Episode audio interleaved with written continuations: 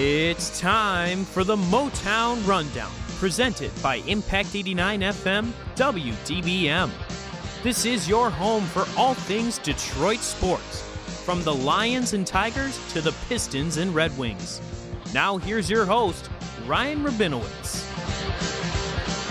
All right, it is May 29th. Time flies when you're having fun, I guess. Uh, another, is this, what is a mat? I don't even know if I used the word matinee correctly. This is technically a matinee, isn't Well, it? you, you Matinee did, you did, episode. except it's not live, so you know we can't Well, really. I mean, when it- we're recording, when it's we're our recording, I'm it's, still, it's a matinee. I'm still in my in my uh, underwear and my tank top from my previous night's slumber. Isn't matinee have to do with like ending something though? I don't know. I nope. I don't think so. Nope. Let me research that a little bit while I'm you gonna say guys no. continue to talk. This is the uh, this is the first night in probably uh, three nights, or I'm sorry, the first day uh, coming off of a sleep in the last three nights where I haven't woken up and my underwear is completely soaking wet because it's been so hot in my room. Ew. Come on. Dude, well, I sweat, man. Well, you Uh, do you also- want to? You didn't need to say no that. You air have used that. conditioning. You should have no you should have been air like conditioning. You should have been like, oh, I was tossing and turning all night. I don't need to hear that your underwear is wet, dude. That's Well, gross. dude, I I followed just with, yeah, I sweat, man. yeah, well- like that's unacceptable. guys, the house I live at here in East Lansing was probably built before the pilgrims came over on the Mayflower. There's no air conditioning. It's a thousand degrees in my room. What's your all the fan time now. situation? I have I have one fan, an oscillating fan. How do you spell oscillating? Is it Dude, that one those oscillating O- fans, I, I, they don't work. They don't They work. do work. What what They does that mean? work. What's an Oscillating? It- it oscillating? Yeah, what is rotates, it Oh, oh, turns. okay, well then call it a rotating fan. It goes it goes from my it goes from my uh it oscillates from my head to roughly my knee. So I get good coverage with the air. You know, flow, but it's you just have hot. to keep it. You have to keep it on one of the ends of your body, hands, head, or feet. That's how you're gonna hot as shit, cool. dude. At least it's Yeah, it's nice. It's kind. It's not nice today, but it's it's cooler, which I appreciate. I need it. Yeah, it's very I nice sweat, outside. dude. I sweat. I sweat all the time. I'm a big But guy. big night for you last night, right, Rabs? Big night for me. Uh, we were supposed to record last night, being Thursday. Kip Moore released Wild World, his highly anticipated Yes. fourth studio We, album. we need to discuss that because we Couldn't need to miss it. discuss this because you were losing your mind, and I, I loved it. I was couldn't excited miss it. for you because if one of my guys is dropping an album at midnight, I would have freaked out. So we're gonna have to talk about this. Collins has his hand up. I, I, I love country music, and I think I've talked to Rabs about this before. that he's like the biggest Kip Moore fan ever. I love him, dude. And he, he Rabs is posting like, oh, he's the goat. He's Trent, I don't really like Jay Z. I don't really like Prince. but no, no, no. Let me get to the point. But I Okay, okay. get it. There's like, I- like, I get it. I get why you see that. Like, that's just not a style of music I like. I like Kip Moore's style of music. I don't think anyone ever who listens to country music is like, no, no one guy is the best in the game. Kip. I know, dude. Dude, I I, don't. look, I, I just. I don't know where it came from, Rabs. I know. It's I, so random. I know he's. I know he's not the greatest of all time. That was a very knee jerk thing. I was in the moment. But he's my favorite. I, I, dude, he's my guy. I respect I, it. love. I love what he stands for. He's an underground guy. Doesn't get a lot of recognition. I love his music. I just love him. I can't explain it to you guys. Kip Well, Moore is one of those. this? co- Kip Moore is the most country like he just has that feel of a country singer, and yeah, he's like, he's got the classic rock, some Springsteen vibes to him. I love him. I love and him. he's like you know, he's every single country music star. I don't know if you noticed this is like kind of a smoke. Like there's no ugly Yeah, guys except Luke Combs. Except Luke Combs, excuse me. Hey, that was a big is bad way to say Luke Combs. That's not Big even a is hard name He's to a, say. he's a he's a big man. What are you gonna say, Trent? Well, I was gonna say about this. If we get back into the studio and we're able to do the green and white report together, we should do a Sparty Awards of country artists or something like that. Because I'll we I'll bring hot I'll, country artists. I'll we don't bring even need to do it. We can just do it right here in Motown. hot country artists. Uh, Let's Kip. Moore's hot. You want to do it next week so we can prep for Yeah. it? I mean, we can just do it right now. Hot country, dude. Dierks Bentley. I'm not a fan of his music, but he gets the Me ladies neither. going. Uh, Jon Pardi's not very good looking. Keith Urban. Bangers. Bangers though. Thomas Rhett's decent looking. Keith Urban's got like a weird. Keith Urban and Blake Shelton are not in like the. That's a funny picture of Keith Urban. But Keith Urban and Blake Shelton are like in the mom division. Yeah, like if you're I was above just gonna say that. 45, Like, Yeah. first of all, I have this theory: every mom wants to Bane Blake Shelton. They just that's just like well, my theory, didn't he won sexiest man alive a couple years ago? which didn't is not a true. couple But it, times. it, Uh, it's because like the people who read People Magazine want to Bane Blake Shelton. He's got a good Yeah. personality, I think good I looking think the guy. voice helped him out quite a bit. Yeah, I, I don't get it, but he's like a mom's dream. I'm trying to think who else. Tim McGraw. Bri- Luke is in that Bryan might be. category. Luke Bryan is McGraw's in, in that the mom category. Category. Who was? Well, he's also Tim from Tim Tim, McGraw. McGraw's also from like a little bit different of a generation than ours. A little bit. I mean, No, he's from our generation, but ten years is. younger. No, Tim McGraw and Faith Hill together are in like the oh what a I, I love that couple. It's like man, do you remember listening to One cocaine. Kiss by Faith Hill? What a song! Yes. A lot of cocaine between those two. Really? Didn't hear it from me. Oh Is yeah, that true? didn't hear it from me. Didn't hear it from How? me. What do you mean how? How what? How, how do you do How do cocaine? you, how don't you know know. that? Do you have Got- sources? I got in, dude. I, I was like a big thing apparently. I, maybe I'm completely wrong. My, if I'm wrong, I Uh, apologize. Dude, to I, you of might need to do some I- double that- that- checking on that. I think That that's does not you gotta sound you gotta know what you're talking about before you. Just yeah, that was that was really bad Tim journalism on my part. Could Let me be Google this real libel. quick. Let me Google this. Tim McGraw cocaine. That could be like slander. Yeah, Tim McGraw says Faith Hill's ultimatum helped him get sober. Yeah, he was definitely doing cocaine. Heavy, yeah, yeah, yeah. Heavy years of drug use, heroin, cocaine, LSD, opiates, you name it. So yeah. All right, good, yeah. good for Tim McGraw. Good for him then. It, How- now, How about good for good for me for getting that right? By the way. Yeah. Okay, I all right, nailed all right, that. good for you. Good for Can you. we talk about it. that? Like, how do you get into heroin? Like, it, I don't know. it's like, how do you get your hands on these type of drugs? Like, Have you guys? I, I'm taking a complete shot in the dark. Have you guys seen the Motley Crue movie on Netflix, The Dirt? No. No. Stop. You have to watch it. No, I don't. Yes, you do. You'll have a little bit better pretty good, though. understanding. It's, Trent, I thought- very good. Trent, I thought you were gonna lead. I really thought you were going with. I'm gonna shot in the dark. Have you guys ever done heroin before? That's what I thought you were going with that. No, Which my answer not. is vehemently no. We do not support drug Well, use. of on this show. course, of course, big no. But Nikki Sixx, the founder of Motley Crue, had a heroin addiction. That's a big like plot. Dude, you know, like every big single rock star. movie. I don't get it. I first of all, I understand like pe- there's people in poverty like, and they just like stoop to it, and it's like an addiction is like a natural disease. But I don't get when your like quality of life is so good, and you're like, you know what, I'm gonna do heroin. Like, let's. I know the, the psychology of it is very interesting. it's it's wild. I don't know. But you know, neither here nor there. I guess we could say. This is your yeah. This is your Motown rundown edition of Drug Dark Anonymous, whatever Yeah, they call yeah. that. The Celebrity Rehab? It's like Dr. Drew. What a tit, dude. Those shows stunk. I no On MTV? you're talking about. I hated Also, wait. Dr. Drew. Before we move on, matinee. The the definition. It is a noun. Uh, a performance in a theater or showing of a movie that takes place in the daytime. Yeah, Col- yeah. Damn so it. what comes with the end? It- it had nothing to do with. I the thought it was maybe like the last show. It's like like the third game in a three game series. Like the Tigers, like, oh, they got a matinee against the Oakland Athletics. Yeah, on because it Sunday takes place during the day. That's what it I'm is. sorry. I, w- I just thought maybe it wasn't. Okay. I'm Speaking saying. of Well, and speaking of matinees, go ahead. Sorry, Trent. Well, I was just gonna say, apparently in French, it literally translates to morning. So there you go. so actually, the complete opposite of what Collins was saying. Some would Yeah. say. Okay, whatever. Speaking whatever. speaking of matinees and movies, two movies I watched this week: Goodfellas and The Curious Case of Benjamin Button. You guys seen either of those movies? I have mean, seen yeah. Goodfellas. I have not seen Benjamin Button. Benjamin Button, literally, that movie stinks. It's just Ben. It, Oh my God, Collins! don't- I, Dude, I don't haven't ass. seen it. I have a feeling Dude. I'd agree with Collins, but I haven't Rabs, don't Oh don't tell God. me that you, the, you don't like. The only reason you like that movie is because Brad Pitt, like the sci-fi and the special effects in that, are just so good. Like they did a fantastic job with that. I will say this: one of the best movies I've ever seen. That oh my god, I, I can't. I was crying. Alright, I was tearing up at the dude, end. I was you tearing can't up. just So do you that like that movie You didn't watch it, Trent. You haven't even seen the movie. I- you haven't know, seen you- the movie, Trent. Yeah, you- You you- would I So, like- never- did you I like Benjamin Button better than mention- Goodfellas? Uh, hmm. That's uh, too long. Too long. yes, but he Too long. Too Yeah, long. wants- you want to say yes, but you cannot.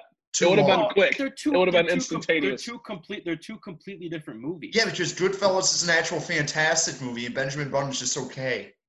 I I did look. I it hit me. It hit me emotionally. I think a lot of it was because it, it contained this love story that I long for and that I don't think I'll ever Oh my get in my lifetime. That's why I loved it. I was tearing up at the end, dude. I was. Why do you I always? crying. Okay. Is all that right, your favorite I Brad wanna- Pitt movie? Huh? Uh, I like World War Z. no, it's not my favorite Brad Pitt movie. Fight but it's Club? but hey, Fight eh, whatever Fight Club. Too much going on in Fight Club. I would agree. We don't talk about that. Fight Club. We don't talk about Fight Club though. Nice. Every joke those- made by every 25 year old male in America. Yeah, those are. We I don't talk about Fight Club. Benjamin Button was was was awesome. Um, but before I last thing, did we watch? Anyone watch Tiger and Phil Collins? I'm sure you watched Tiger and Phil. Oh, it That was awesome. Sports. That was sports. It was great. I had the Bovada out. I had a good time with that. You sick I- bastard. I wasn't. I wasn't doing anything crazy. I was putting like three dollars on each hole, and I broke even. It was fun. But like seeing Tom Brady be bad at something was awesome. And Oh, he, yeah. he was not good. and Twitter was great, like fantastic. And the thing I kind of wish it was kind of like the first one where it was on pay per view, so they could swear because Brady would have been letting them fly. You could just tell. You Yeah. you Yeah. you really could. And the whole broadcast was just good. You had Chuck, Justin Thomas was really funny, and live sports is just oh, not knowing what's gonna happen. It is just so nice after like this three month hiatus of stuff like that. And it looks Yeah. like we're gonna start getting the NHL and maybe the NBA back. I can't wait. People are gonna be like, yeah, it's gonna be different, like whatever. Guess what? I'm gonna watch every single game. The ratings will never be higher. That's why Major League Baseball needs to figure it out because like this is an opportunity for them to get a little national spotlight since they like haven't had the national spotlight since like the juicing era. So I'm just I,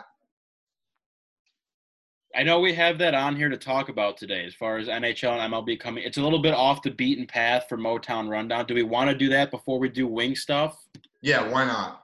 Okay, well, I guess so. Let's let's start NHL because it sounds like the NHL is the closest to maybe coming back. Which you know what, I shouldn't say that because all the fugazi, fugazi, smoke and mirrors that this was, it still has to get voted on.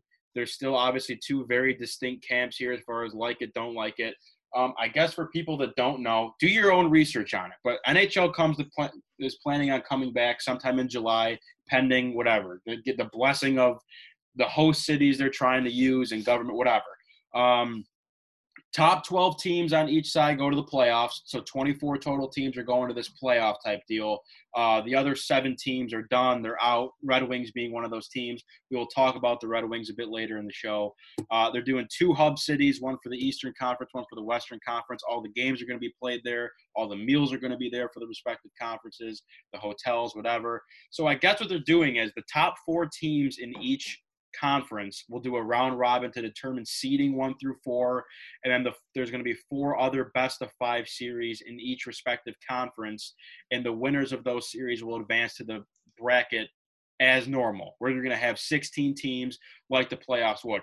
I think it's awesome. It looks great. I know there's a lot of complications of this thing and now you're getting into what I think the biggest challenge is going to be is how many personnel you're going to have involved in the hotels and the making of the food, and are players going to be able to see their families because they're going to have to stay quarantined the entire time they're doing these playoffs. There's a lot of other things that affect players that don't really affect the fans. But I think the format is great and good for the NHL for stepping up and like, hey, we're gonna try to make something happen here. Here's our plan, and we're gonna do it at one point or another. I it's it looks great. I do like the whole idea of like a tournament type of style. Like, and you saw this in the NBA, them talking about trying to get like a midseason tournament. That wouldn't really matter, but it was like to rev up interest. But like having a tournament that actually like matters and has some stipulation like on the championship, I think it's cool. And it's and this is the one year you can do it. Like, and you should do it and take advantage of the horrible situation you're in like I saw something with the NBA that they might do like the World Cup format, which I think would be perfect, where you have the group stages with like the 24 top teams, and then after that, like whatever the seat, whoever gets out of those groups and seedings is like that's how they set up the play mat playoff format. I like that. That would be cool. Like you, you got to get creative because it's not to be the same, and people are to like devalidate validate the title from any team who wins it this year. So you might as well make it really interesting. Well, to that point, real quick. So the NHL, I'm I'm actually glad they did the 24 team thing because I, I don't exactly I don't have the numbers, but like there was a huge disparity between like, like a lot of teams that were kind of like on the outside looking in could have made a run in the last 10 games whatever so like you have to give them that fair shot but in the nba that's not really that's not really there so i don't really get the, the world cup format thing like it would be kind of cool but like you said collins it's like there's going to be an asterisk no matter who wins so in my mind it's like it why- seems like the Lakers in the box. It does. It does because you know what would happen right now if they did one through sixteen, the Lakers would have the Nets first round, and like Kevin Durant might play, and then we got an issue because it's like all of a sudden we got an East versus West team in, in a matchup that no one thought we'd get, and well, that's neither here nor there. I'm just saying like. I, anyone who wins it is going to have an asterisk. I don't know why you would then broaden and blow that asterisk up by just experimenting with something that has never been done before for no reason. Like they don't really need to do this, you know. Like, like you really think that we need to have like you know because the Pistons like maybe would be in that mix or like you know like we don't need to see that. You know what I mean? I don't know. Well, the whole idea for it though, Trent, is I think like the NHL is doing, it's for the final playoff spots, and then they go back to Yeah, normal. right. Because they want to give them a fair chance of like making it in, in the games that they ended up losing, like losing, not not getting a chance to play. If that makes sense. And the NBA being smart, they're like, forget about the last like five teams in the East. We're not even going to use them. We're going to use the teams in the West that actually Right. have good records. Like they're gonna be like, oh, we're not like that's just smart. Don't be like eh, like Yeah. that's why I, I think the NBA's commissioner Adam Silver is just like better than most people because he just thinks in like realism and just is not a complete moron. Doesn't look over this like simple things.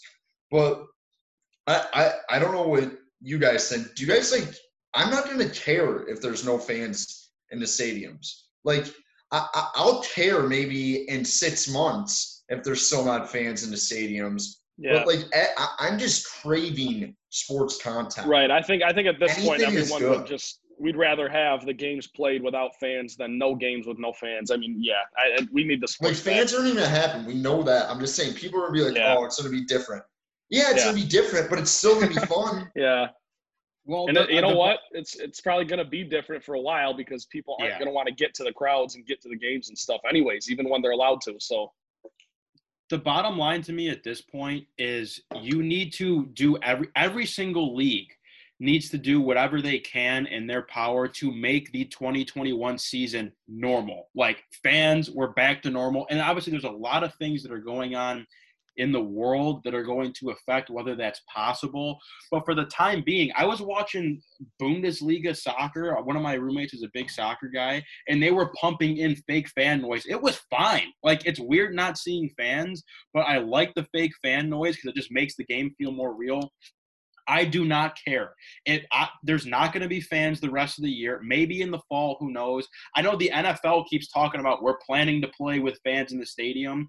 I don't know if it was like it might have been Florida, some state where the governor was like, we're going to allow professional sports to continue. Arizona. Stadiums. Yeah. Okay. So stadiums up to like 25% capacity. That's fine because they're still making money. I know the MLB's big thing now is like, oh, we make the most of our revenue off of ticket sales, which is like, dude, if you watch the Tigers and like the White Sox and like the Rays, they don't have fans in their ballparks. Like you're not making money off tickets. Yeah, they, they make the most of their money on tickets because they play 162 games. But if it's Exactly. an 82 game sprint, you can renegotiate what your TV deal is, and you're Yeah. gonna make more revenue there. And I don't really get the MLB thing, but I, I'm assuming that all these leads are gonna renegotiate their TV deals because people are craving new content, not even Yep. sports content. Because all these like I love Succession on HBO. That's that was supposed to come out I think in a couple of weeks here on HBO. Guess what? They had to stop filming. Like there's going to be a gap of like new content, just like not even in sports. So if you can give me anything, like people are gonna watch it, and the ratings are gonna be Yeah. huge. I, I will say one more thing on this on this subject. I completely 1000% commend the NHL for doing this because they have found a way to figure this out. The NBA needs to follow suit. I think they will. Here's the difference. as much as it pains me to say this, if we don't get football, I will at least be able to wrap my mind around the fact that the season was just like canceled. The NBA and the NHL have played 95% of their games. There needs to be a champion. These players have put in the work for these months. They're professional athletes. They deserve to. Someone needs to get crowned. Okay, so I commend the NHL for being progressive about it and saying, look, when we do get back, here's what we're doing. I think the NBA is trying to do something similar, and I mean, we'll see where it goes. If we don't get baseball, if we don't get football, I'll at least be able to be at peace. I mean, I'll be, I'll be livid about it. Don't get me wrong, but I'll be at peace knowing that, you know, we never like it's it's like when the uh, March Madness gets called off, and I, obviously that's a different that's a different situation. You can't just keep these students around for for it's going to be three months coming up in June. But you you get what I'm saying. The NBA and NHL need a champion. No, well, Trent. So, how mad are you gonna be when LeBron wins the championship this year? And No and all anyone talks about, yeah. Uh, it's the thing is, it's gonna be it's gonna be discredited no matter what. So like, uh, I'll actually love it. You know, I will too. I'll love it. I'll I'll use it as fuel. It's like this whole COVID thing. Hopefully, once we were like somewhat back to normal, will be used by Skip Bayless, Shannon Sharpe, and Stephen A. for years. Well, Yeah. if COVID doesn't happen, LeBron has another championship, or like Yeah. vice versa. Like, yeah, it's gonna either- be it doesn't matter exactly. It doesn't matter which way it goes. It's gonna be gonna be used great. against them. I think the good things that have that have come out recently, like Michigan State has announced that students will be back on campus in the fall. I know the Big Ten is kind of the Big Ten's been more like it's going to be up to the teams. I don't really get that. Like, if, if what are you going to have like three teams that are just not playing football this year? Well, they're be gonna play football. They're gonna play football. Yeah, I'm but like you have, you have. Michigan's like Michigan's president comes out like an absolute jackass and is like, if there's no students, there's no football. Well, like the brother, next day they say they're You know having why they students on say their that? campus. You know why they say that? they say that because of that stupid record that they have all the time of their fans, and that record will that streak will end because there won't be fans in the town. Harbaugh Harbaugh also said that they're the closest they've ever been to a national championship too. Yeah, okay. So Harbaugh also know, said that. I hate that school.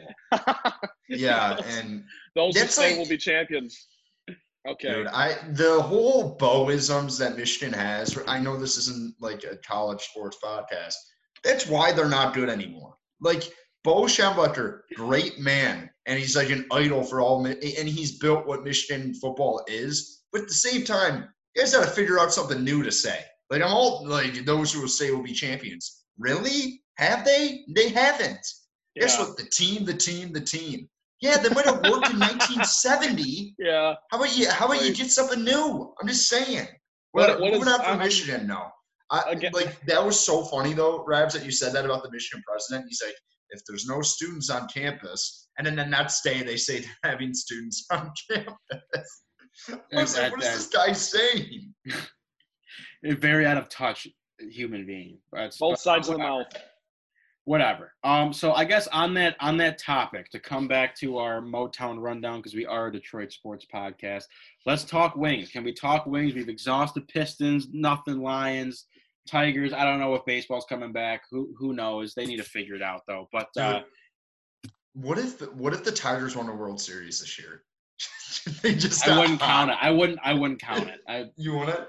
no. I would. I wouldn't. I would not identify with the World Series win. Well, you know what? I have one more thing to say real quick. Bring. This is the year that the Lions are going to win it all because it's going to be beautifully ironic, and I say beautifully tongue in cheek, that there will be no fans. The first playoff game in Ford Field will have no fans. And they'll probably win ah. big. Well, I buy They if we can't. have like some sort of fans in be the stadium by then, that would suck. Well, I hope so. Yeah. I hope so. I don't. I don't want to. I don't want to tease that. Uh, that happenstance of the I'm just saying, the Super how- Bowl on the year that doesn't count. How poetic would that be, though? For good or bad? Lions. Yeah. Um, all right, so on to the wings topic. Um, so again, NHL is for all intents and purposes, the NHL regular season's over. Wings finished 17, 49, and 5. They have the I was reading this the other day, the lowest points percentage in the entire league since 0506, which is not great. Um, couple talking points here for us to throw our hats in the ring in, in some opinions. Yzerman spoke for like the first time in three months or so press conference, obviously over Zoom or whatever. Um, couple Hey, hey, you touch the elevator with that guy one time. I did two times. I did. I panicked and couldn't get words out either time. I, I just, I love bringing that up. That's was so. Yeah, that was that was a tough day. Both both tough days. Um, first things first. Yzerman says Blashill's not going anywhere. I, for one, I, I think as expected. Obviously, there's a lot of things that happened during the season, the COVID thing. It doesn't make a lot of sense to jump ship. But I we this is like the number one topic that surrounds the Wings and Wings fans have an opinion on as far as is Blashill the right guy. The bottom line is this to me. The team's rebuilding. I don't think you can put a lot of the season on the coaches. You have essentially two jobs. If if you're a coach during a rebuild, in my eyes, is one build a culture that that is you know hardworking, high character guys want to win, and let the young guys play. Blashill's done both of those things. He's a player's coach. I know the players like him. When it comes to X's and O's, that's maybe where people have some gripes with him as far as uh, the, the way he carries things out on that front. But they're not close to winning.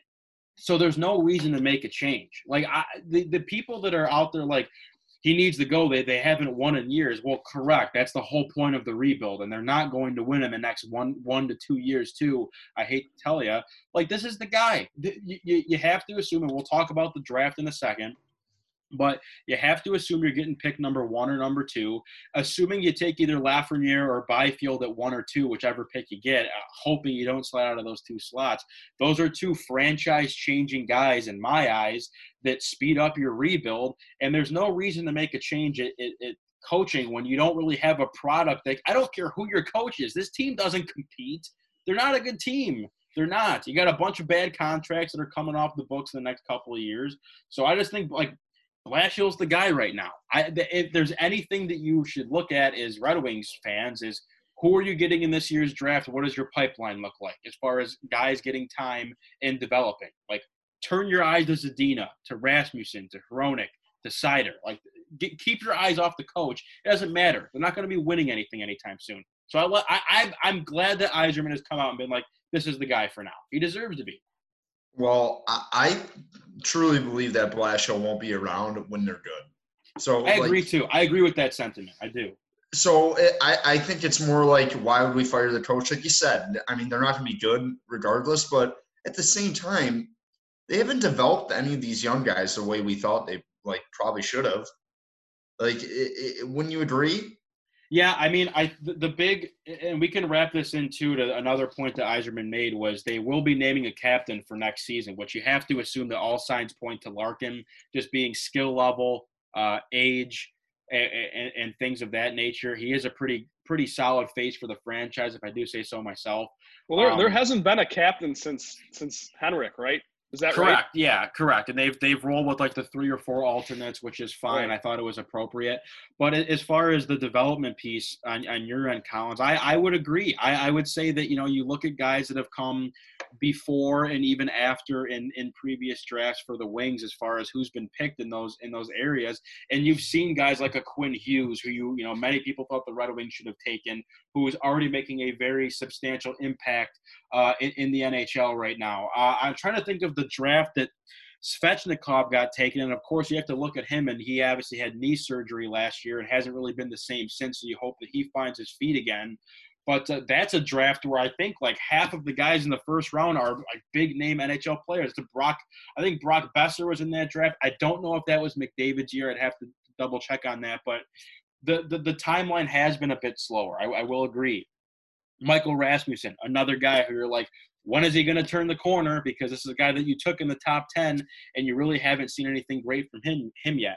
So, uh, on that front, I, I think that it's not time to throw the towel in on these young guys because there are still guys that have shown you some promise at the AHL level or at least in their previous junior careers but it is frustrating. I mean, you're still looking at at the back end there, and you're like, okay, Hronek is is showing you that he can be a legitimate top four defenseman. You're hoping Cholowski can turn the corner. I'm not sure if they've rushed his development a little bit too much.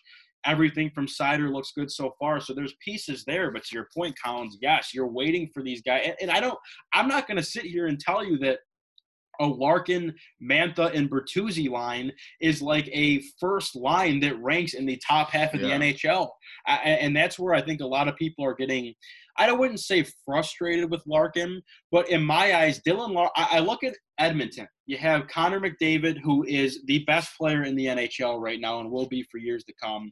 And you have Leon Draisaitl. Leon Draisaitl is not a guy that's a superstar on his own. He plays with McDavid, and that's why he's awesome and has been awesome mm. the last couple of years. I think Larkin Dude, he led the, the league way. in points. I wouldn't. I wouldn't say that he's he wouldn't be good anywhere else. No, I, I, I'm saying from a from a standpoint of I think Connor McDavid helps Leon Draisaitl to be the player that he is today. Yes. I know he would, but but I look at Draisaitl the way I look at the, like a player like Larkin. Maybe that's a bit unfair to compare No, Larkin I to a guy that, that has the most points in the league. But my hope is that in the coming years of free agency or making trades, that you bring in a guy who is a legitimate franchise player. Not that not that Larkin is not.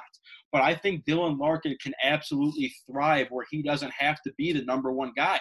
Larkin has He's to not. do He's- everything.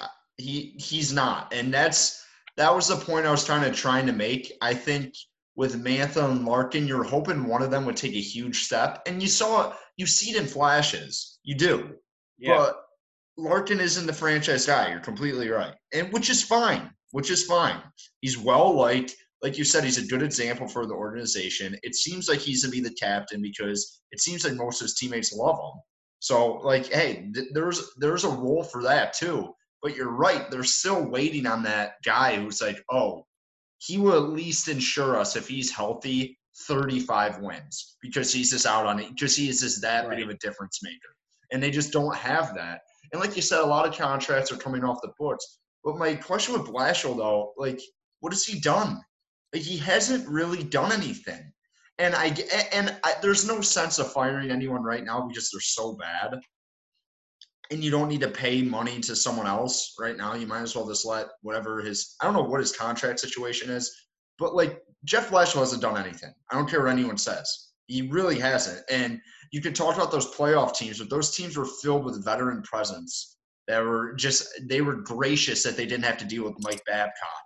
So any coach would have been, been a nice change of pace. So I like I don't disagree with them keeping him around, but at the same time, he hasn't done anything.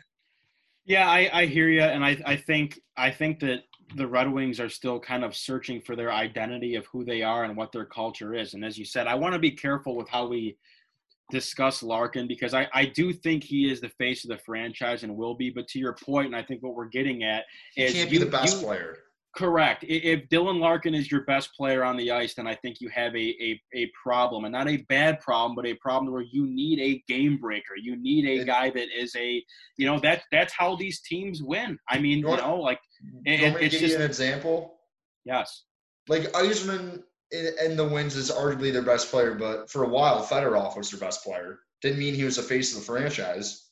Yeah, I, I that's it's it's a perfect example to use. I, I think that uh, no, this and Yzerman also said too in his press conference that they don't plan on making any big splashes in free agency, and, and why would you? Because the free agency pool is not that great this year, and the way you know the way hockey works, like the Red Wings are fully capable of.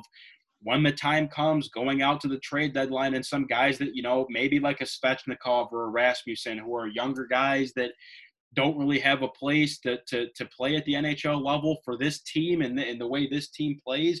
Maybe those are guys you dish for an older guy that you bring in to put you over the hump. I, it's it's going to take a, a, a trade or a big free agent splash to put this team over the edge, and they are a couple couple years away from from doing that. But to, to your point about Blashill, I I agree. I, I they they they tread water. They they're not winning games. You know, again, they there's a lot of things going on with this team that you can't just pin on the coach. And your hope is, as I said earlier, you have to establish a culture. I believe that Blashill is a player's coach. I think they like him a lot. I don't think he brings as much value X's and O's as other coaches in the league as they do.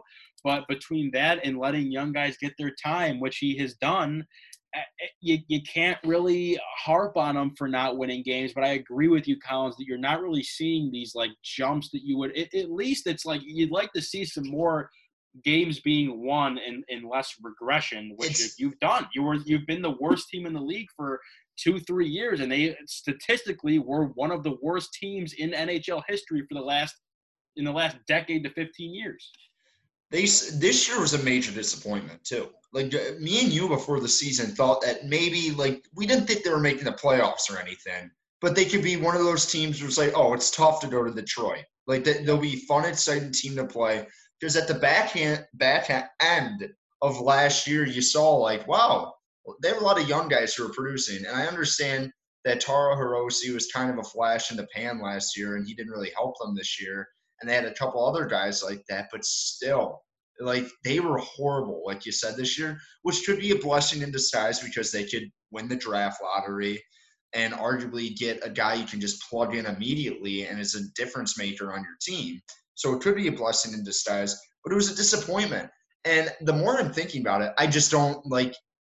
I don't know what his contract situation is, but when it's up, you should just let him go and just be like, we need to try someone else because they are not producing like other than Bertuzzi, has there been like one guy you're like, wow, he's kind of surprised me? Like they they've done a really nice job. Maybe Hronek, but other yeah. like you need you need more of that when you're developing talent. I feel like if you want to get to that next level.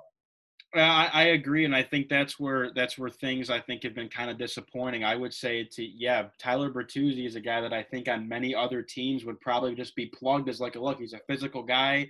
He's gritty. Throw him on the third checking line, like whatever.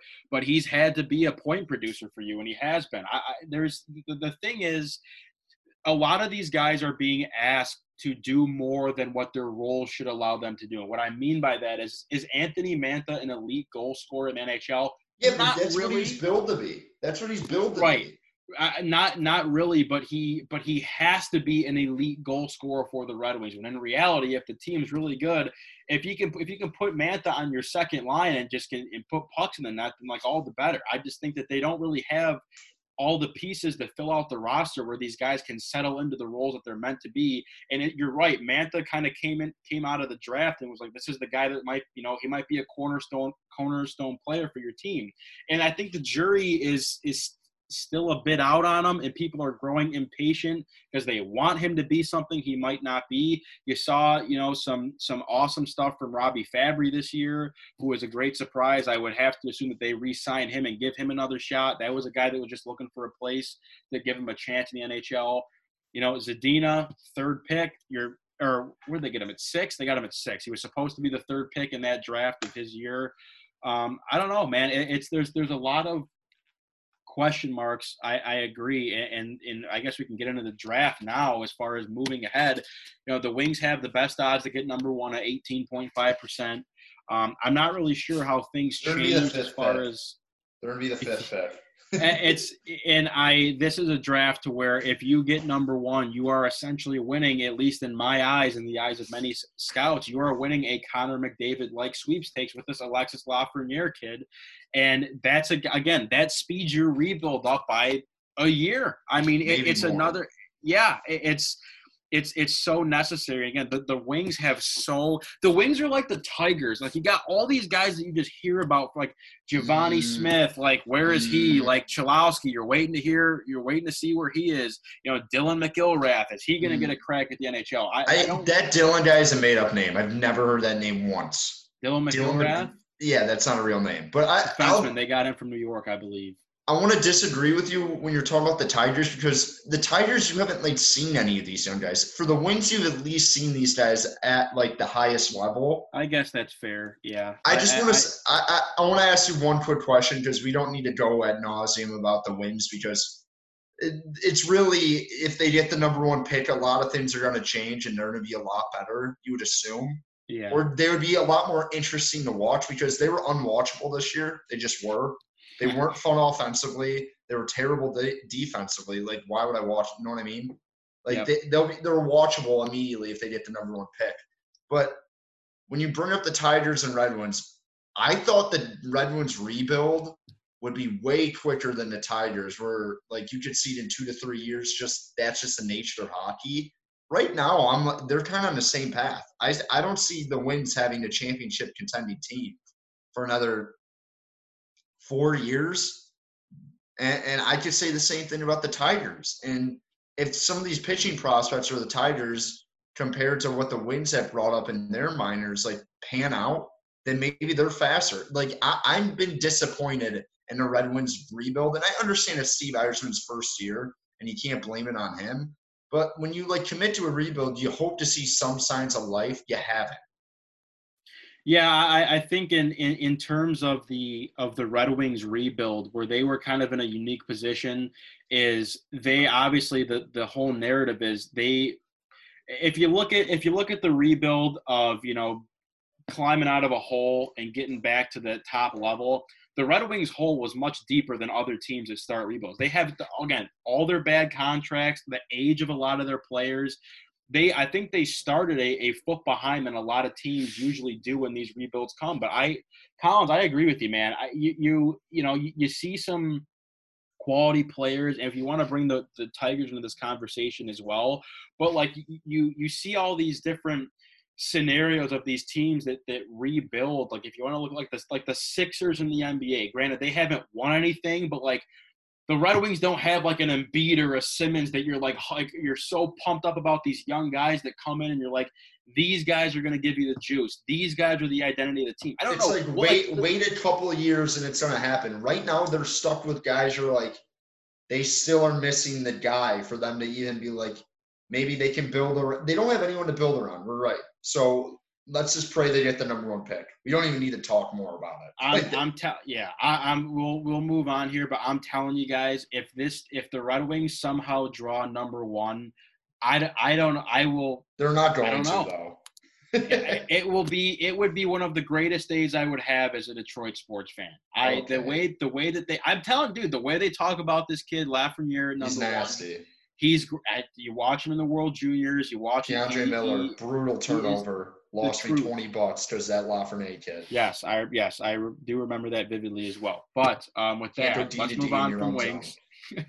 let's move on from wings. We'll get Trent back in the mix. I know Trent's been waiting patiently, taking diligent notes because he is our he's Yeah, our you, you guys you guys do good. When you guys talk about hockey, I just I'm a sponge. That's kind of soak how I mean. Hey, I let you. I have to let you guys run when you guys do your basketball because I'm just Hey. so hands off on the Pistons. But that's why the show is great. That's why the Motown Rundown is great. Hey Trent, if you could buy one Red Wings jersey, what would it be? This is your one Sergey Sergey. Fedorov, hands I, down. I was talking about current players, but that would be a fire jersey too. current current player, current players. That's Um, insane. I don't know. Probably Bertuzzi. I think I would buy Bertuzzi. Yeah, me too. He's I like Bertuzzi. He's gritty, It's a great two way name. player. Does is a great still play here? No, we did a whole show on that. Never Trent. mind. I know. I'm sorry. I, so much for I, whatever.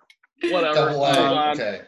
Move on. All right. Uh, before we do our Who Am I, as we do every week, we have, of course, America's favorite segment. Actually, I, I say that for Who Am I. So maybe we'll.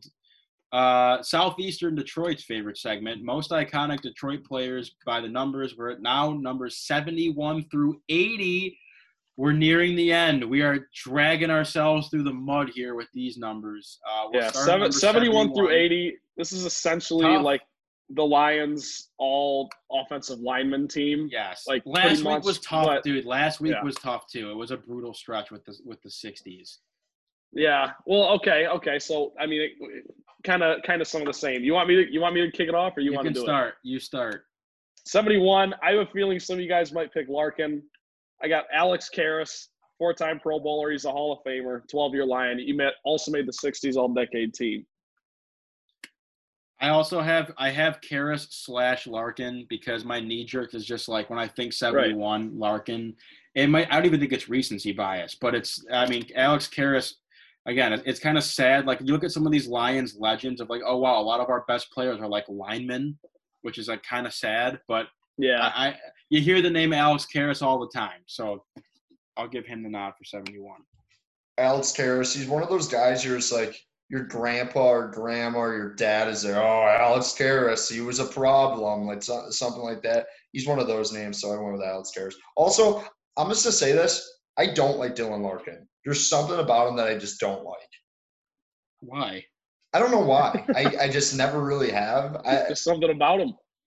I don't know. It could just be like jealousy from the fact that like he has a great life that he gets to live in his hometown, play for his hometown team, and he went to the University of Michigan. It doesn't even have to do with the fact that he went to the University of Michigan. I'm just saying he just has too good of a life for me to like him. I think. I guess that's fair. I don't sure. I'm sorry to hear that, but fantastic. Uh, 72. Uh, the only human being I could find that wore this number in Detroit, because I don't know who.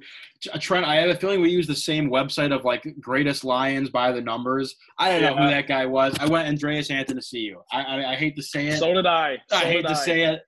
No one has ever worn 72 in this city. Andreas Athanasiou. Confirmed. Collins. Double A, fire all-time fire name.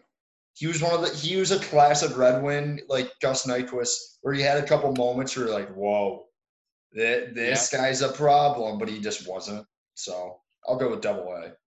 Um, 73. Again, another one where I just did not know who this guy on the website was for the Lions. Adam Erne is the most. I will. I might die on this hill. This might be my new thing. I'm gonna die on the hill that Adam Erne, who I think only had maybe one or two points the entire year for the Red Wings, is the most iconic human to ever wear 73 in Detroit. Okay, you're already wrong. You're wrong because there was a guy named Russ Bollinger. I think I pronounced that right.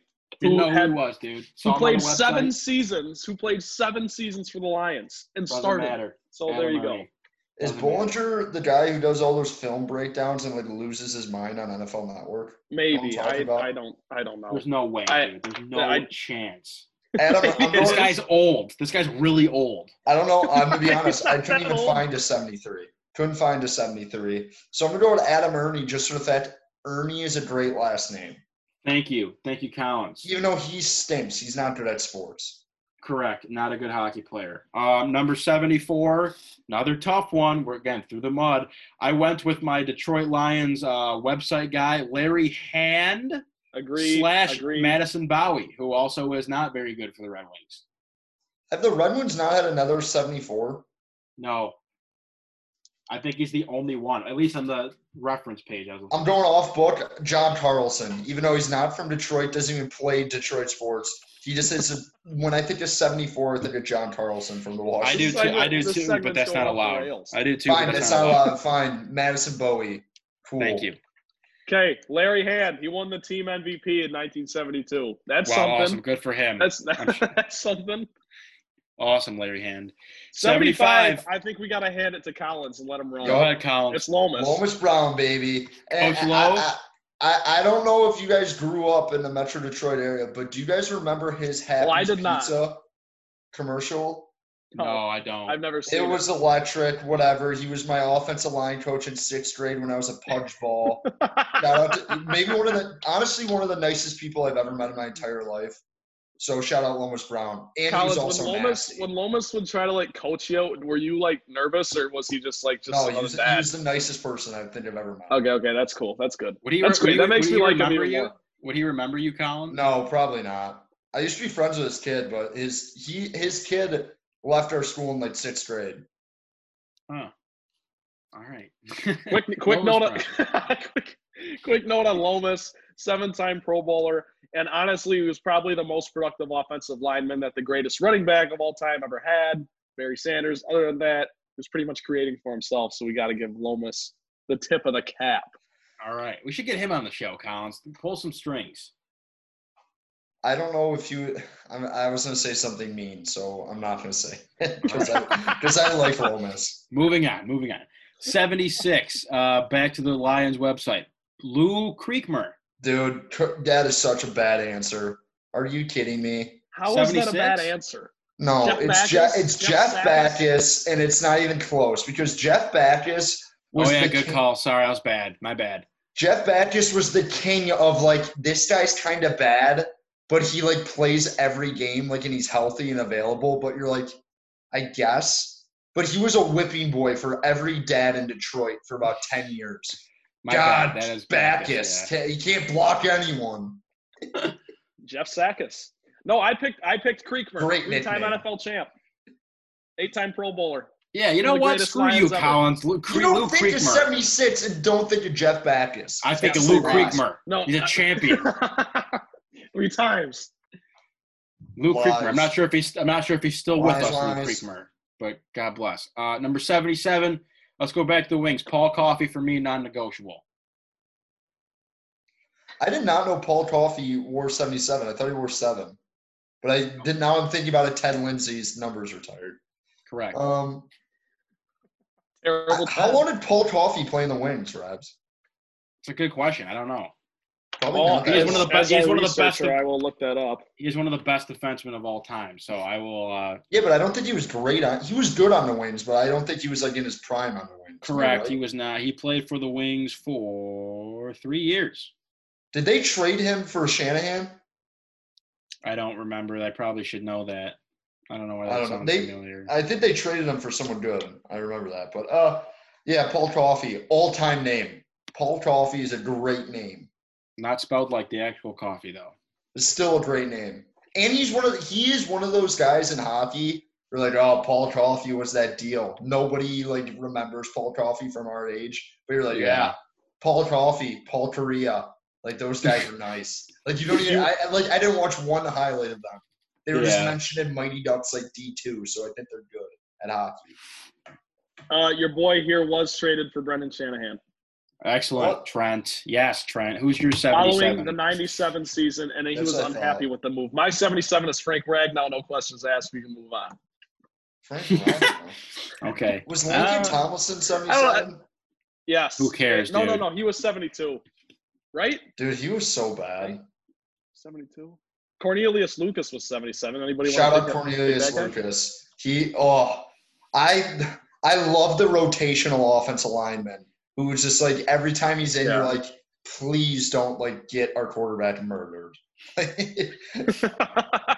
hey, hey, real quick before we move on, who is that guy right now in the Lions? Who's the Who's the O lineman? Who's like- Tyrell 'cause Rick- Crosby. Okay, okay. No, he's No, he was actually pretty good. serviceable. It Yeah, was he was uh, bad Kenny Wiggins. Kenny Wiggins. Kenny Yeah. Wiggins. Yeah, Kenny Wiggins. He's 77. Isn't Wiggins No, 77? he's seven. He's 79, and he's actually my 79. Spoiler alert! Skipping ahead a Unreal, little bit. dude. Disrespectful. okay. Sorry, I'm, 78. I'm, sure, I'm sure there's some Red Wing that I missed. No, I 78. no, dude. No, 78. Doug English. Yes. Probably a Lion. Yeah, shout out. Doug English. you guys are ridiculous. Listen, Cool. Doug English. Remember when I talked about the Fill me Silver. Rush and you guys absolutely shit on it and said that didn't exist? Doesn't it doesn't exist. That's It not- does yeah, exist. It was Al Baker and Doug English. He was a four-time Wow. Pro Bowler. He was The really Silver solid Rush, for yeah, about man. six years. No, That Silver Rush was a problem as they Silver won seven and they went seven and nine. You for have lost your mind. But, okay, okay, Good- okay. Couldn't I, the whatever, whatever. Defense didn't win championships. Silver back Rush my ass. That thing was not real. Oh my gosh. 79. William Gay. Kenny Wiggins. Dude. William Read, read me the stats on William Gay. I have Gay. Never William heard the name William Gay in my Yeah, life. you have. Is Willie I Young I 79? Willie Young. Well, so, I, I, Collins, I switched my answer. Willie Young. Willie Young. Willie Young, all time, like, why does he have that helmet guy? Like, Didn't his Willie helmet Young was have a so safety one time? Oh, I think he, I think he got a safety one time and got extremely hyped about it. And then the he William wasn't was Gay. like. Was a Oh, I love for Willie nine Young, dude. years. Where did Willie Young go to college? I know this, but I wonder if you guys uh, let me look it up, Collins. don't look it up. I know what Oh, oh, I thought, I thought you, I thought you were asking like you didn't Come know. on, NC, NC State. State. The- Okay, Wolfpack, Lobos. Yeah. Whatever. All right, all right. Uh, 80. 80. Wrap it up at 80. Brett Perriman. No, dude. Yep. It is Brett Charles Behrman. Rogers. Who do you have? Charles Oh, Rogers. okay. Shout out Chuck. Rest in I- peace. listen, May you rest in peace. I have Joe two Green, Michigan Charles State Charles Rogers. Rogers jerseys. Really? Can I can I buy one off you? No, because I have that. Do you remember that one year Michigan State football like tried to match the basketball ones? And Yeah. they have like the state ones. I have one of those. Maybe the ugliest football jerseys MSU's ever worn. Yeah, it, it didn't really work. it's like a collector's item though. At this point, Well, I mean, Right. maybe that explains why you shut Rabs down so quick when he asked if you could buy one. I No, want one. He said nope. never. Does it have his last name on the back? No, dude. Oh, then I have no interest. Okay. Okay. No interest. I rescind my. I take back my offer for buying your jerseys. Okay. Cool. You can't have that or my TJ Duckett MSU jersey. Does Well, that have a last name on it? Collins does not need the money. He works at a Do, golf do you course. do you think that Nike was just selling college football jerseys with names on the back of them? Yes. Maybe. Maybe. No. What do I know? But no, I, now. no, I picked Brett Perriman though. I'll tell you this, even though I love Charles Rogers, rest in peace. But Brett Perriman, in my favorite documentary of all time, The U, and he's really, really funny in it. Like he's really, really funny in it. So shout I out Brett forgot he went to the U. I don't know how. I, that's a, that is a great uh, documentary as well. You know I what I, was watching documentary wise? I was watching uh, the Lance Armstrong documentary first Part. Oh. I He refuse was- to watch it. Dude, you know what? He was kind of an asshole. I did not know that. Kinda. Didn't know. He's I the got my biggest strong. scumbag of all time. I still wear literally my of strong. To get that off. If you're gonna wear a wristband, it Dude, has it's be, uh, I sorry. I, promise. sorry, I support uh, cancer research and those that have That uh, is- suffered okay, through okay. cancer. You can buy it. Don't wear it on your wrist. You cheated. It's not even that I, he dude, cheated. I know He they were all cheating. jerk. It was a dirty sport. They were all cheating, though. Dude, did you hear the stuff he would used to say to people about like him getting Yeah. accused of cheating? He would basically no, call that's people in like part. That's in part two. I'm, I'm sure. He's I like didn't he was calling like ladies fat whores and like like Whoa! yeah he was not dude Lance Armstrong really bad guy. All right, I I will do take not off like the. Lance I will. Armstrong. I will stop wearing the Livestrong. I have probably worn this Livestrong bracelet every day of my life for like the last six years. If you guys get me a different bracelet, I will take it off and retire it. Dude, all I'll do that. first I will all, also make a bet with you right now. If you get my Who Am I, you can keep wearing it. If you don't get my Who Am I, you have to take it off right now and you can never put it on again. I'll say this: Lance Oh, Armstrong fumbled the bag so hard because he literally just didn't have to be rude, and he would have been fine, and he would have had all this Nike money still. Like he, Yep, he yeah. could have denied using steroids till the very end, and just kind of did what A Rod did, just be like, okay, it- it's just like in a sport and like be likable. But he burned every bridge. I hate. They Lance had a Armstrong. they had a great comment in the documentary about how Lance Armstrong at his time was like talked about like the way not in the same way, but like Tiger Woods, like MJ, like those, like Yeah, he, he was. the was. truth. He yeah, was the Livestrong was such a big brand. I know. I got it on. I haven't taken. I it I think he had a hundred million dollar contract with Nike, something like Yeah. crazy like that. That's unfathomable. What a dude. moron. Maybe you know what? I, I gotta take that a guy. I gotta take a that look in the mirror after wearing. I can't believe I wore. He That might be a tough look for me for wearing this.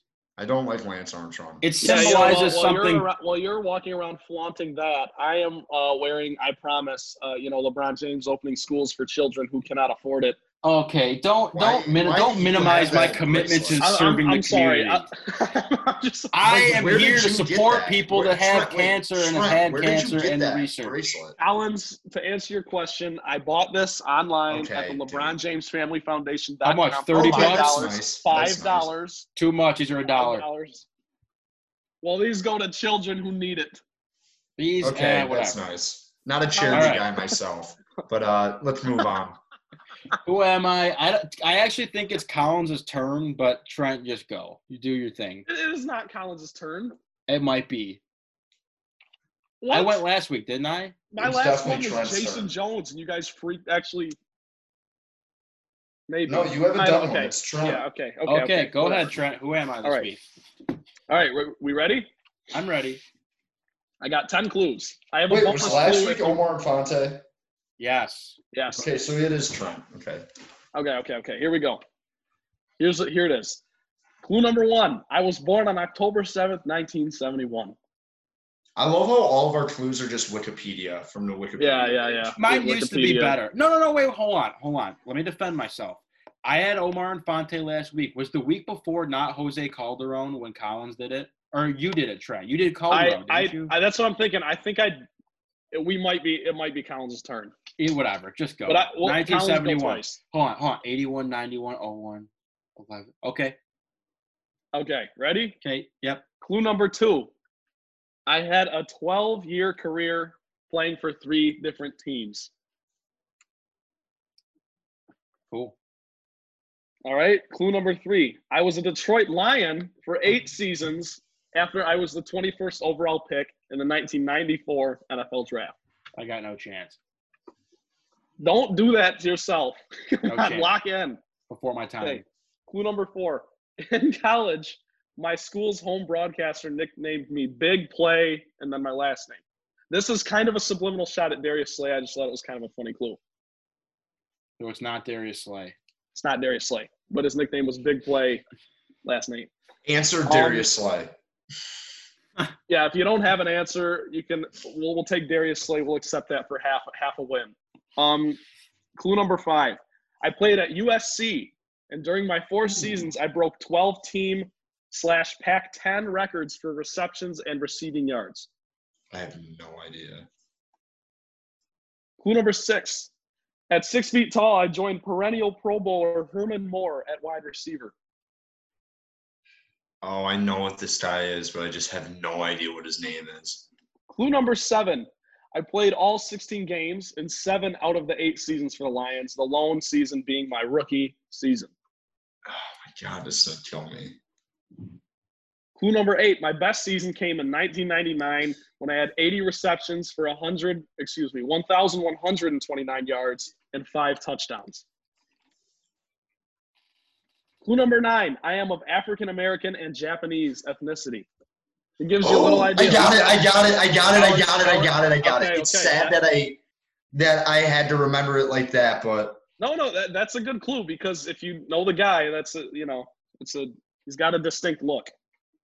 And the last clue is that in the 2001 season, when the Lions were 0-12, Jay Leno made a joke about the Detroit Lions, and then the Lions won a game, and this player said, "I finally got the monkey off my back. Jay Leno can kiss my ass."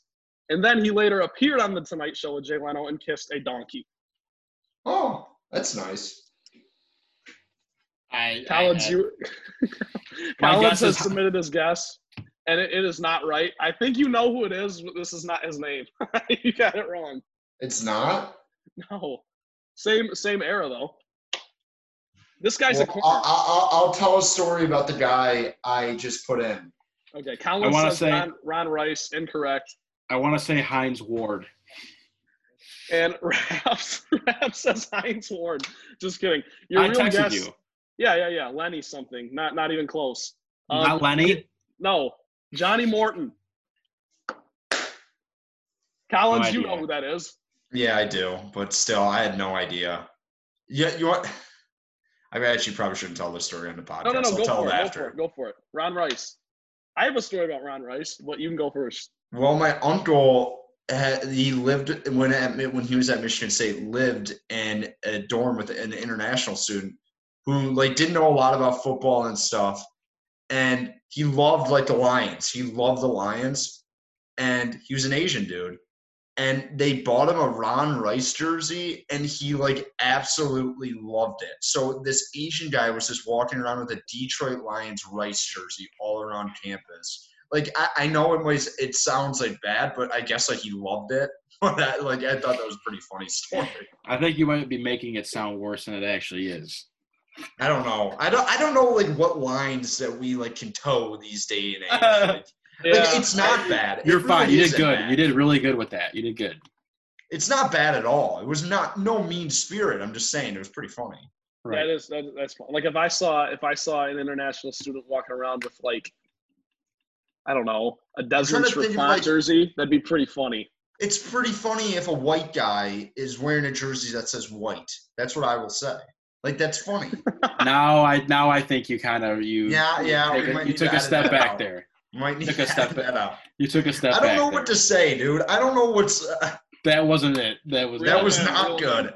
Trent. What's your Ron Rice story? Well, it's, not, it's, not, it's not really much of a story, but Ron Rice wore jersey number 28. And after Barry Sanders walked away from the game, my dad took his jersey and put white duct tape across the zero to make it eight. So it was a Ron Great Rice move. jersey. That's Great move. disrespectful, dude. You gotta tell your dad I answer bullshit. No, move it's not because listen, we didn't No, go that's through a, that. that- Barry that's Sanders. Your dad was trying to get on TV. That's a trying to get on TV.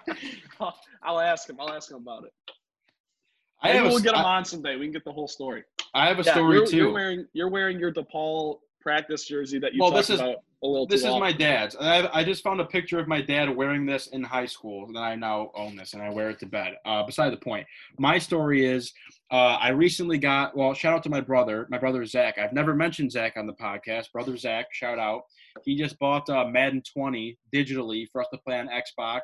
So naturally, I have completely. ab- Oh, I didn't tell you guys my whole saga about using the Lions in Madden 19. you did. You you you sent us a couple snaps. You went like We and suck. Yeah. Wait wait wait. No, you told me about this kind of. You had to get rid of Stafford, didn't you? You you no, drafted no, a quarterback. No, no, Well, I hear. Okay, so should we just save this for next week? I can tell you the whole story. I don't. am I gonna do it I, now? I don't care. You can do it now. Long, long story short, don't let me forget to tell you the story about my Madden 19 saga with the Lions. But I abandoned that. I'm on to Madden 20. I made myself as a six foot four, 225 quarterback yesterday, and I have taken Stafford's job in year one. Just I hate to say it, but I have. Shout out Matt Patricia for the opportunity. Thank you very much. That's all I got today. That's it. all I got. I I. Are you mad at me, Trent? It wins. A little bit. Well, if we win the Super Bowl, you're not going to care. I'll well, I'll you can come to the parade. that's that's what I'm saying. If if it, you know what I was thinking about though. I was I was actually thinking about this interesting question to round out the show. When Philly won it with Nick Foles after Carson Wentz was the guy, of course you're you're ecstatic because you won the Super Bowl. Nothing else matters. I get it. But would it be a little bit, uh, just like a, even like 0.5 percent, uh, if like Chase Daniel was our quarterback in the Super Bowl and Stafford was hurt, yes, I would and be then, and then we, and then we won. I mean, I would be dude, spiteful. Oh, we've dude, never won, so obviously we would be ecstatic. Like I wouldn't, I yeah, I'd be numb know. for a It week. would But like suck if for Stafford, Stafford, wasn't, but- yeah, you you would just hate it because it's like he was. you wouldn't care. he was the guy. I would not care one bit. Ah. okay, okay, I kind of I kind of get what you're saying. You wouldn't because in the care. moment, Trent. yeah. You just wouldn't. You'd be like, I know, Foles I is my guy, yeah. and so is Stafford. But it would suck Yeah, for I- Stafford. Yep. What a show. All right, are we done? Oh, Yep. by the way, too, I got I keep adding things at the end. Uh, shout out to me for last week saying that last week would be our last Zoom Motown rundown. Uh, not the case because each passing day we get locked down more and more, and the uh, Yeah. studio usage becomes more and more unclear with each passing moment as well. Uh, so whatever, we are still on Zoom. So Yeah, hopefully we'll one be day on we return to at the lea- I think I think at least two more weeks, right? June 12th. dude, I don't even know. Time is a flat. It's not even that. I think it's more Michigan State. They got to open up their campus a little bit for us to even get in the studio. Yeah, over it. Don't care. Who Life is knows? good. Life is good. Uh, that's going to be it for today's episode of the Motown Rundown. For Trent Bailey and Ryan Collins, I'm Ryan Rabinowitz. Hey, listen, submit some questions, comments, suggest some topics for the show at Motown underscore rundown on Twitter or on Facebook at the Motown Rundown page. Don't miss a single episode. We're on Apple Podcasts and we're on Spotify. Episode every week. We will see you next time.